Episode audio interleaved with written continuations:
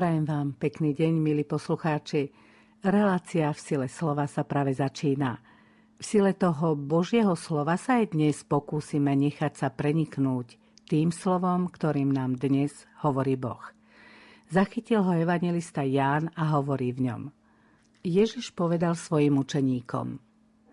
Ja som pravý vinič a môj otec je vinohradník. On každú ratolesť, ktorá na mne neprináša ovocie, odrezáva. A každú, ktorá ovocie prináša, čistí, aby prinášala viac ovocia. Vy ste už čistí pre slovo, ktoré som vám povedal. Ostaňte vo mne a ja vo vás. Ako ratoles nemôže prinášať ovocie sama od seba, ak neostane na viniči, tak ani vy, ak neostanete vo mne. Ja som vinič, vy ste ratolesti. Kto ostáva vo mne a ja v ňom, prináša veľa ovocia, lebo bezo mňa nemôžete nič urobiť. Ak niekto nezostane vo mne, vyhodia ho von ako ratolesť a uschne. Potom ich pozbierajú, hodia ich do ohňa a zhoria. Ak ostanete vo mne a moje slova ostanú vo vás, proste o čo chcete – a splní sa vám to. Môj otec je oslávený tým, že prinášate veľa ovocia a stanete sa mojimi učeníkmi. Toľko z Evanelia Evangelistu Jána. Čo všetko je ukryté v týchto slovách, nám povie otec Marian Gavenda. Pokojné počúvanie vám od mikrofónu žela Anna Brilová. A my sa hneď pustíme do textu dnešného Evanielia, v ktorom je obraz viniča, ku ktorému sa prirovnáva Ježiš a kde sám otec je vinohradník. Ján cez rôzne obrazy a situácie približuje, ako Ježiš žije v Otcovi a potom, ako my môžeme žiť v Ježišovi a teda cez Ježiša tiež v Otcovi. To je to najpodstatnejšie, vôbec kvôli čomu Ježiš prišiel, pretože hriechom sa človek obrátil Bohu chrbtom povedané jednoducho, odvrátil sa ale tým pádom aj od cieľa vlastnej cesty, od e, naplnenia svojich najhlbších túžob. Spása znamená znova človeku umožniť spojenie s Bohom. A Boh urobil ten veľký krok, že nám vyšiel v ústrety a stal sa nám vnímateľný zmyslami. Preto bol Ježiš Kristus tu, že bol jedným z nás, počuli sme ho vlastnými ušami a zo svätého písma počujeme, učeníci sa ho dotýkali, videli ho očami ľudskými, vieme si ho predstaviť našou predstavivosťou, aj ako sa narodil, aj čo robil, aj keď sme pritom neboli, ale tak ako iné osobnosti z dejín si vieme predstaviť. Bol tu, ale zároveň bol Boh. Ježiš používa ako príklad vinič. Hovorí, ja som vinič. Prečo práve vinič? Znova si všimnime ten dôraz, ktorý Jan kladie na to vyhlásenie slávnostné. Dáva na to akcent ja som pravý vinič. Ježiš viackrát už použil e, takéto spojenie. Hovorí napríklad v 6. hlave ja som chlieb. V 8. hlave ja som svetlo. V 10. ja som brána. Ja som pastier. V 11. ja som skriesenie a život. V 14. kapitole hovorí, ja som pravda a život. A v tomto prípade hovorí, ja som pravý vinič. Zaujímavé je predtým používa slovíčka pravý chlieb, pravé svetlo. Teda nie len to, ktoré osvieti naše prirodzené oči, ale svetlo, ktoré vedie do plnosti toho vnútorného jasu, vnútornej pravdy. Čiže v tomto kontexte tých rôznorodých obrazov, vychádzajúcich z našej bežnej znova ľudskej zmyslovej skúsenosti, chce Ježiš povedať, kým je v svojej najhlbšej hĺbke.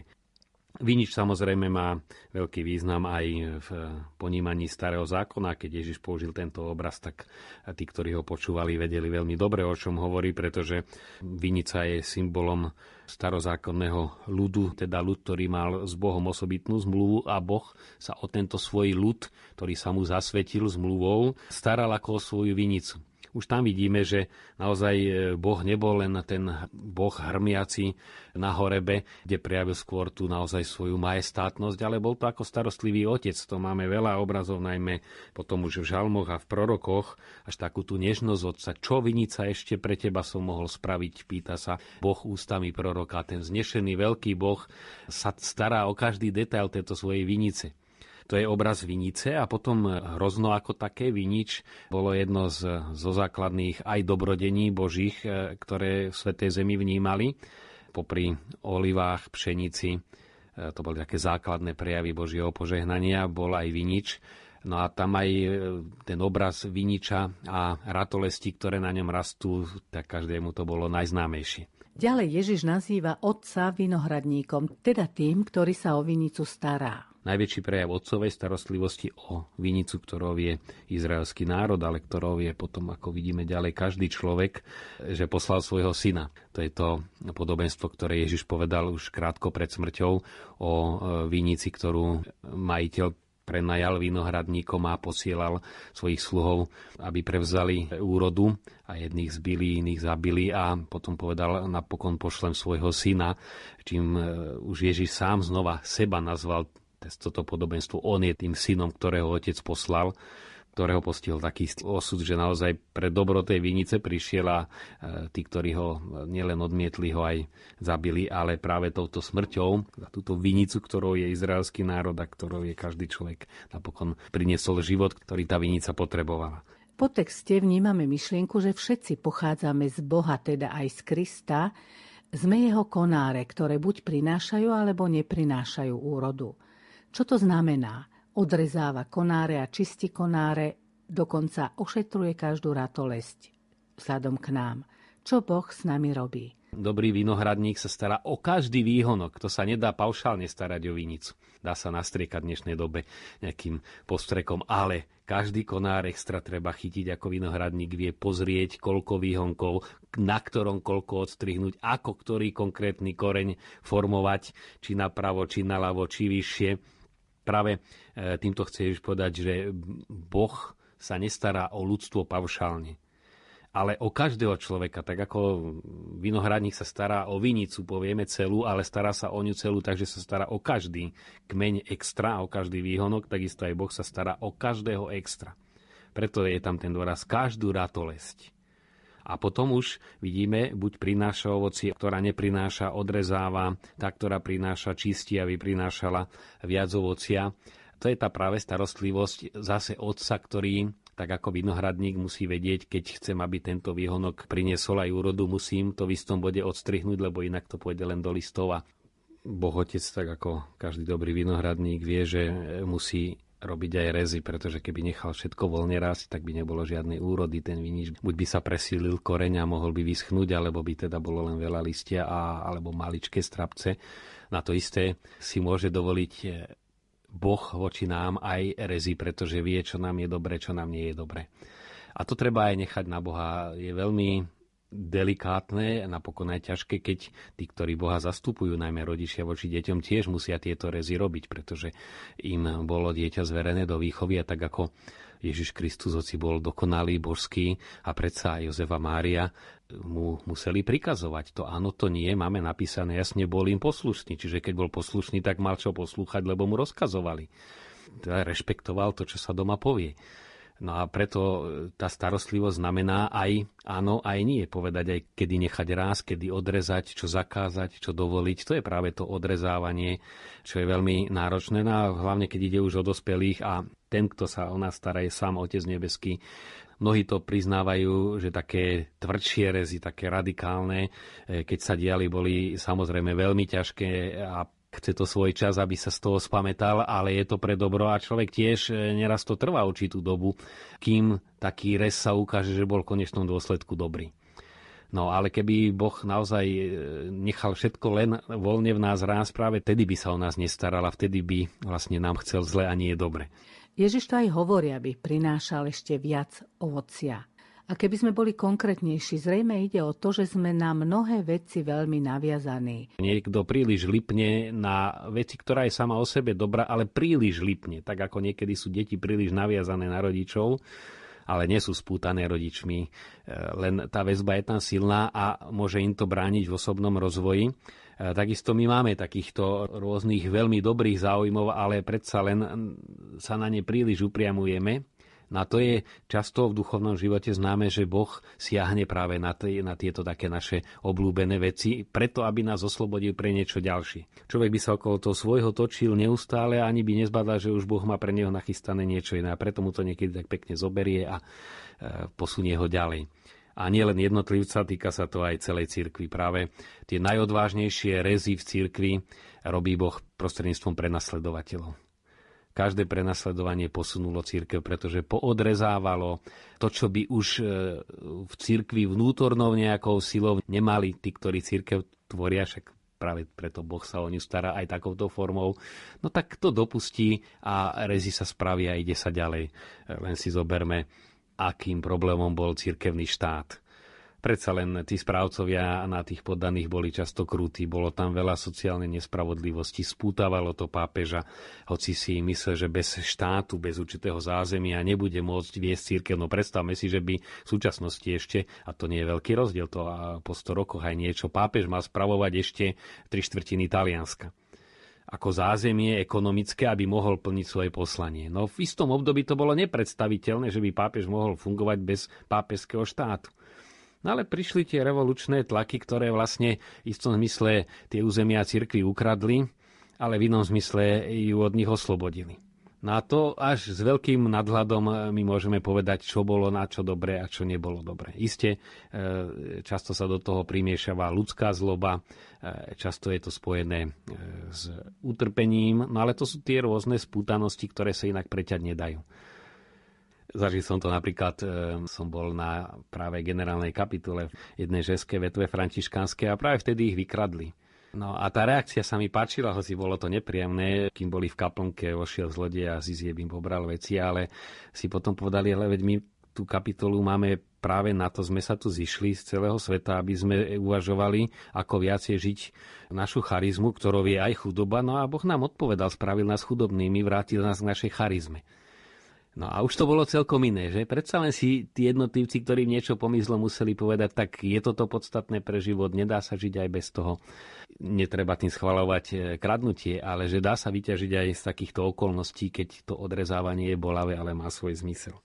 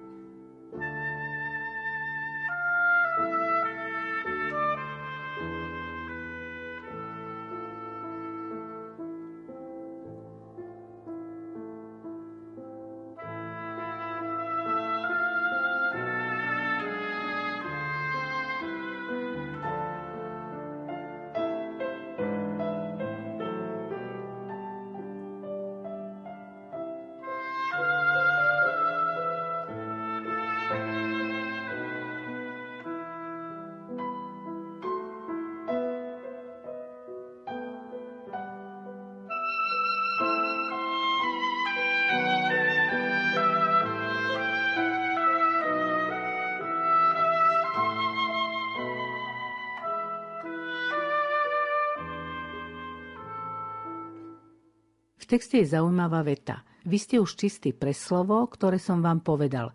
Takže to čistenie je už slovo podľa toho, čo je napísané.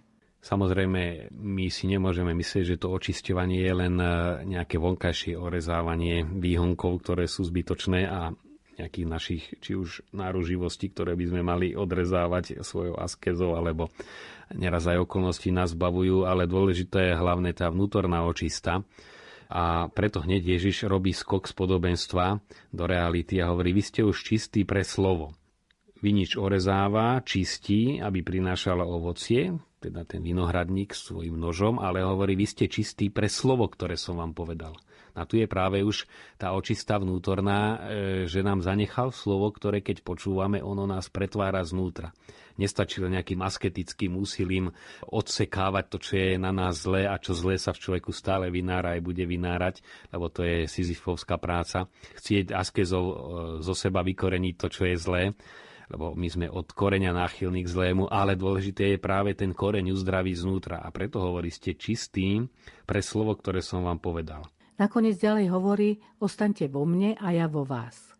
Ostať vo mne, to znamená spočinúť, zostať, pretrvávať, znamená práve to slovo, ktoré Ježiš spomenul, e, nechať sa ním naplňať. Hovorí to svätý e, Pavol v liste Hebrejom, že my sme boli pokrstení v slove. To znamená nielen vo vode, ale aj v slove sme boli ponorení v krste, iste do vody, ale aj do Božieho slova. Tá voda očistuje, ale aj Božie slovo očistuje po krste, lebo aj keď sme pokrstení, sme napojení na Krista, ale to spojenie s ním všeli, čo zoslabuje a neraz až takmer prerušuje úplne nikdy. No a preto to ponorenie v slove očistuje človeka znútra. No a nie len samotné ponorenie v slove, ale teda v duchu svetom. Slovo pánovo je e, duch a život. To je tá vnútorná očista. No a zase sme vlastne späť aj v našej relácii.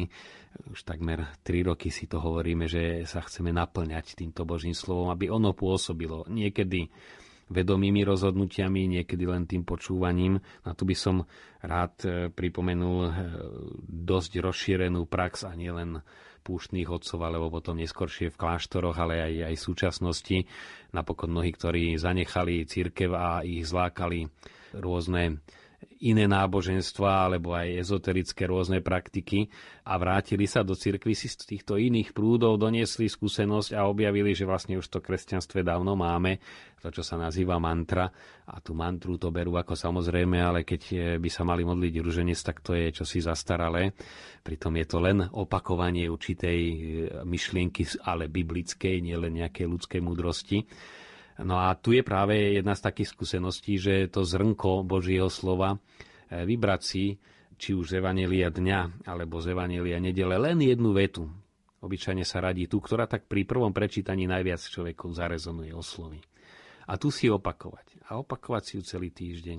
A to slovo preniká človeka, očistí ho znútra, aj keď si to hneď nemusí uvedomiť, ale ono do neho preniká. To je niečo podobné ako modlitba ruského pútnika, že on si ju len hovoril, hovoril a zrazu videl, že sa dejú okolo neho zvláštne veci, že inak reaguje, ľudia okolo neho inak reagujú, e, že to nemusel byť nejaký rozumový a vôľový proces, ale už tým, že to slovo alebo aj to zvolanie tej modlitby e, ruského pútnika Ježiš Kristus, Syn Boží, zmiluj sa nado mnou hriešným, to je biblické zvolanie, tak naplňa človeka Božím milosrdenstvom a už je naplnený Bohom a všetko sa mení. Ja si myslím, že len rozumom sa to, o čom hovoríte, ani dosiahnuť nedá. Preto som to už aj spomenul, že sú situácie, keď treba zapojiť aj rozum, pretože Boh nás oslovuje ako bytosť, ktorá má aj rozum, aj vôľu, ale sú situácie, keď preniká naozaj to slovo dovnútra, do tých tajomných hĺbok vnútra a nemusíme v tej chvíli hneď zapojiť rozum a aplikovať vôľu, ale len nechať sa naplňať a ono to ovoci bude postupne prichádzať. Len jedno súvisí s druhým, lebo zase človek, aby sa nechal naplňať, je potrebné, ako Ježiš kladie veľký dôraz na, aj na ovocie. Na tie skutky podľa slova. Ono sú tie cesty viaceré. Niekedy je to také priame rozhodnutie sa pre niečo, napokon aj e, vôbec, keď len zoberieme Evanielia, tak oni nás k čomu vyzývajú. Niekedy ku konkrétnemu skutku, tam nejak sa len nechávať abstraktne naplniť by bolo unikanie, keď tá výzva je veľmi praktická a sú za situácie, Filip, kto vidí mňa, vidí otca. No tak tam nemusím robiť aj žiadne konkrétne rozhodnutie, len si povedať ozaj v Kristovej ľudskej tvári môžeme vidieť Boha, ktorý je neviditeľný a do toho sa ponárať. Ostaňte vo mne a ja vo vás. Čo tieto slova znamenajú v praktickom živote? V dnešnej pasáži Evangelia Ježiš prvýkrát použil obraz viniča, ktorým je on sám, otca ako vinohradníka, potom prešiel na slovo, ktoré očistuje a e, nasleduje veta Ostaňte vo mne a ja vo vás. To je práve ten podstatný problém, že aj keď my ho príjmeme, on už v nás je, ale aby sme aj my ostávali v ňom. Tak ako Každé dieťa je dieťaťom svojich rodičov. Zoberme si pár súrodencov. Jedni môžu s rodičmi vychádzať dobre a druhý zle. Jedno dieťa dobre, druhé zle. Oni sú rovnako deťmi svojich rodičov, ale vzťah k rodičom je veľmi rozdielný alebo v mnohých iných podobných vzťahoch, takisto aj v tomto prípade, či už krstom, my už sme naplnení Duchom Svetým podstatne, už, už nemôžeme nebyť spojení s Duchom Svetým. Ale e, našou myslou, našim srdcom môžeme byť úplne na opačnej strane. A preto Ježiš hovorí, ostávajte vo mne a ja vo vás. On u nás je, ale tu jeho prítomnosť my potrebujeme vnímať tým, že sa budeme usilovať ostávať v ňom. On už v nás je a my ho naštevujeme alebo zotrvávame s ním v nás samých. To nie je, že raz som so sebou a potom idem e, do kostola a pred svetostánkom som s ním. Ja aj pred tým svetostánkom som s ním, on je síce svetostánku, ale som s ním vo svojom vnútri a takisto aj keď vidím odtiaľ, on je, on je vo vnútri mojom a preto sú potrebné tie neustále opakované návraty do toho spočinutia, do toho zotrvávajte. Ježiš často kladie na to dôraz, aby kto zotrvá, to je to spočinutie. Môžete bližšie vysvetliť to spočinutie? Myslím, že najlepšie to vyjadruje Jan Vianney, keď hovorí o istom sedliakovi Varse, ktorý chodil do kostola, e, do tej predsiene si tam e, sadol a bol tam veľký kríž a svätý Jan Vianney sa ho pýtal, že čo tu robíš.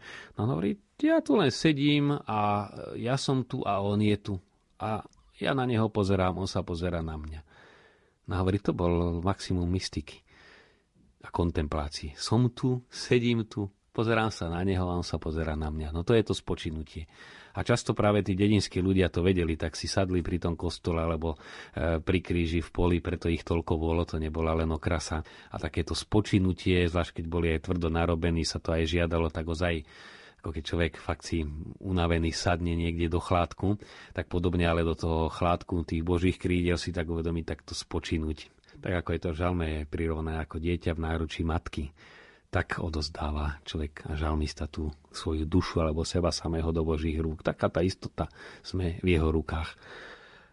Potrebujeme to v dnešnej dobe. Napokon stále si uvedomujem tú takú akoby ľudskú tvrdohlavosť. Čokoľvek iné si radšej necháme poradiť a neraz za drahé peniaze. Cestujú ľudia k neviem komu a poradím len e, jedno promile, ani nie jedno percento z toho, čo ponúka vlastne církev. Aj tie rôzne relaxačné pobyty Dajú vám tam kúsok hudby, nejaké kamienky položia na chrbát a zaplatia za to ľudia množstvo peňazí. Ale to spočinutie v Bohu, ktoré je nie len úlava, to nie je len relax, ale človek potrebuje aj naplnenie. A práve to je ten podstatný rozdiel, že eh, v tom odovzdaní, v tom takom postoji odovzdanosti človek nielen po okraje, ale ho naplňa sám Boh a to je obrovská vzprúha, to je harmónia, ktorá vníka do jeho mysle, do jeho organizmu No a myslím si, že toto je jedno z hlavných posolstiev tohto evanielia, to spočinutie a potom práve z tohto spojenia potom vyplýva aj aktivita. Aktivita by mala byť dôsledkom kontemplácie. Ako vidíme z Evanielia, Ježiš hovorí aj o ovoci, ktoré je zrejme dôsledkom toho spočinutia, o ktorom ste hovorili. A taktiež hovorí, ak ostanete vo mne a moje slova ostanú vo vás, proste o čo chcete a splní sa vám to. No my často klademe dôraz na to, o čo chcete, ale nie, ak ostanete vo mne a moje slova ostanú vo vás. To je tá podmienka. Ak tam je. Ak ostanete vo mne a moje slova vo vás, tak potom proste, a nie proste o čo chcete a stane sa vám. To, keď sa oddeli, tak samozrejme, že to nemôže fungovať, ale človek sa tým zotrvávaním v ňom tak s ním zjednotí, že už nemôže ani iné chcieť a takom prípade skutočne o čo prosí, tomu dá, lebo zase Boh je tak veľkorysý, že aj kto žije zosúladený s Bohom, to, čo povieme podľa Božej vôle, neznamená, že nájde všetko nalinkované. Boh je veľkodušný, tak ako keď vás niekto pustí do záhradky a povie, naber si ovocia, koľko chceš, tak nás tam dá, už je to na tej vôli alebo na lúke natrhať kvety, no tak už je tam aj veľká sloboda, čiže žiť v súlade s Božou vôľou neznamená presne sa stále pýtať Bože, ktorý krok mám spraviť, ale tá cesta by bola správnym smerom a tam už on ponúka obrovskú škálu slobody zároveň. Ďalej sme počuli, ak niekto neostane vo mne, vyhodia ho von ako ratolesť a uschne. Potom ich pozbierajú, hodia ich do ohňa, zhoria. My sa dosť často ohňu vyhýbame, a teda pekelnému ohňu, ako ohňu, ktorý spaluje e, človeka znútra a spaluje všetko nečisté. Ale pravdou je, že e, pred Božiu tvár môže prísť len to, čo z Božích rúk vyšlo. Nič, čo nie je Božie, nemôže uzrieť Božiu tvár. Eh, povedané biblicky. Eh, Isté, v širokom slova zmysle aj všetko zlo, čo sa deje vo svete, sa deje pred Božou tvárou, ale nie v tom zmysle, ale pozrieť sa eh, Bohu do tváre, človek nemôže nečistý. To, čo Peter povedal, odiť, pane, lebo som človek hriešný. To bolo presvedčenie, keď človek uzrie Božiu tvár, zomrie, lebo to sa neznesie Božia svetosť a ľudská hriešnosť. No a v tomto zmysle, kto sa počas svojho pozemského života nesnaží prinášať ovocie, ktoré je dôsledkom práve toho napojenia na vinič. Teda nielen prirodzené ovocie, ale nadprirodzené. aby aj tie bežné skutky e, vyplývali nielen z biologickej potreby, že som hladný, alebo z nejakej ľudskej potreby pohybu, športu, poznania a tak ďalej, ale aby toto všetko bolo vlastne zakotvené v Bohu a aby to bol aj zároveň prirodzený, aj nadprirodzený život. No a v tom zmysle, keď nie je to nadprirodzené ovocie, no tak človek zostáva pred Božou tvárou s prázdnymi rukami tí, ktorí premárnili život a my kňazi to neraz zakúsime takú spoveď lútosti nad premárneným životom, vedia, čo je to za oheň, keď si uvedomia, aký iný mohol ich život byť a cítia tú hroznú bolesť, ktorá sa podobá niečomu spalujúcemu, že premárnili tú šancu prinášať ovocie. Je to tá taká spalujúca nenaplnenosť a keď človek nežije v spojení s Bohom, akokoľvek sa môže snažiť intenzívne tráviť svoje dny, aj osožne, angažovať sa, ale obrovské vákuum naďalej v ňom zostáva, lebo ani keď sa človek rozkraja službe druhým, čo je krásne, ale e, jeho duša prahne po Bohu samom ktorejkoľvek inej oblasti sa človek za niečo len obetuje. No a v tomto zmysle ľudská duša túži po Bohu samom a skôr tá aktivita je už potom dôsledkom toho zážitku stretnutia s Bohom, ale bez toho spojenia s Vinišom, ktorým je sám Kristus, to slovo, ktoré k nám hovorí, na ktoré my odpovedáme, ktorým sa necháme naplňať, človek napokon zistí, že má prázdne ruky, aj napriek tomu všetkému, čo sa snažil urobiť, lebo je to tak málo oproti tomu, čo ponúka Boh tým, že naplní človeka s sebou samým. Akákoľvek činnosť, akékoľvek úspechy sú tak smiešne málo, že to je práve to suché listie, ktoré keď si človek uvedomí, no tak to je už je zároveň aj spalujúci oheň, ktorý ho spaluje. Čo dodať na záver, otec Marian? Myslím, že takou novou formou a zároveň aktuálnou by mohlo byť usilovať sa práve o takéto chvíle spočinutia. Vytvoriť si v dni určité prostredie, okamihy, jednoducho si sadnúť a uvedomiť si, on je tu, ja som tu. To zotrvávanie v ňom, to napojenie na neho, na čo netreba viac, len aby naša mysel, ale hlavne mysel nie nejaké racionálne uvažovanie, ale to hlboké spočinutie, preniklo aj našu tú ľudskú prirodzenosť, do ktorej patrí aj organizmus, ale hlavne city, túžby, intuície, toto všetko, aby znútra e, mohol preniknúť, ako keď sa človek vystaví žiareniu liečivému, či už slnku. Teraz si ho veľmi vážime, e, keď e, začína leto prežiariť, tak sa tak vystaviť tomu žiareniu Božej dobroty, prítomnosti a naozaj je to oveľa, oveľa účinnejšie než len chodiť na rôzne relaxačné cvičenia. Ľudia zabijú veľa nervov už len autom, že sa dotlačia do nejaké tie telocvične alebo niečo iného a tu stačí naozaj výsť na balkón, výsť pred dvere, výsť na dvor a chvíľu sa otvoriť e, tomu vedomiu Božej prítomnosti alebo večer pod hviezdy. Tých možností je naozaj veľmi veľa, či v meste, či na dedine či keď je, je v rodine viacej ľudí, ale kto trochu chce si to prostredie nájde a má to obrovskú cenu a môže to veľmi kvalitatívne poznačiť život. A to je už na dnes všetko, milí poslucháči. Relácia v sile slova sa končí. Lúčia sa s vami otec Marian Gavenda a Anna Brilová. Prajeme vám požehnaný týždeň.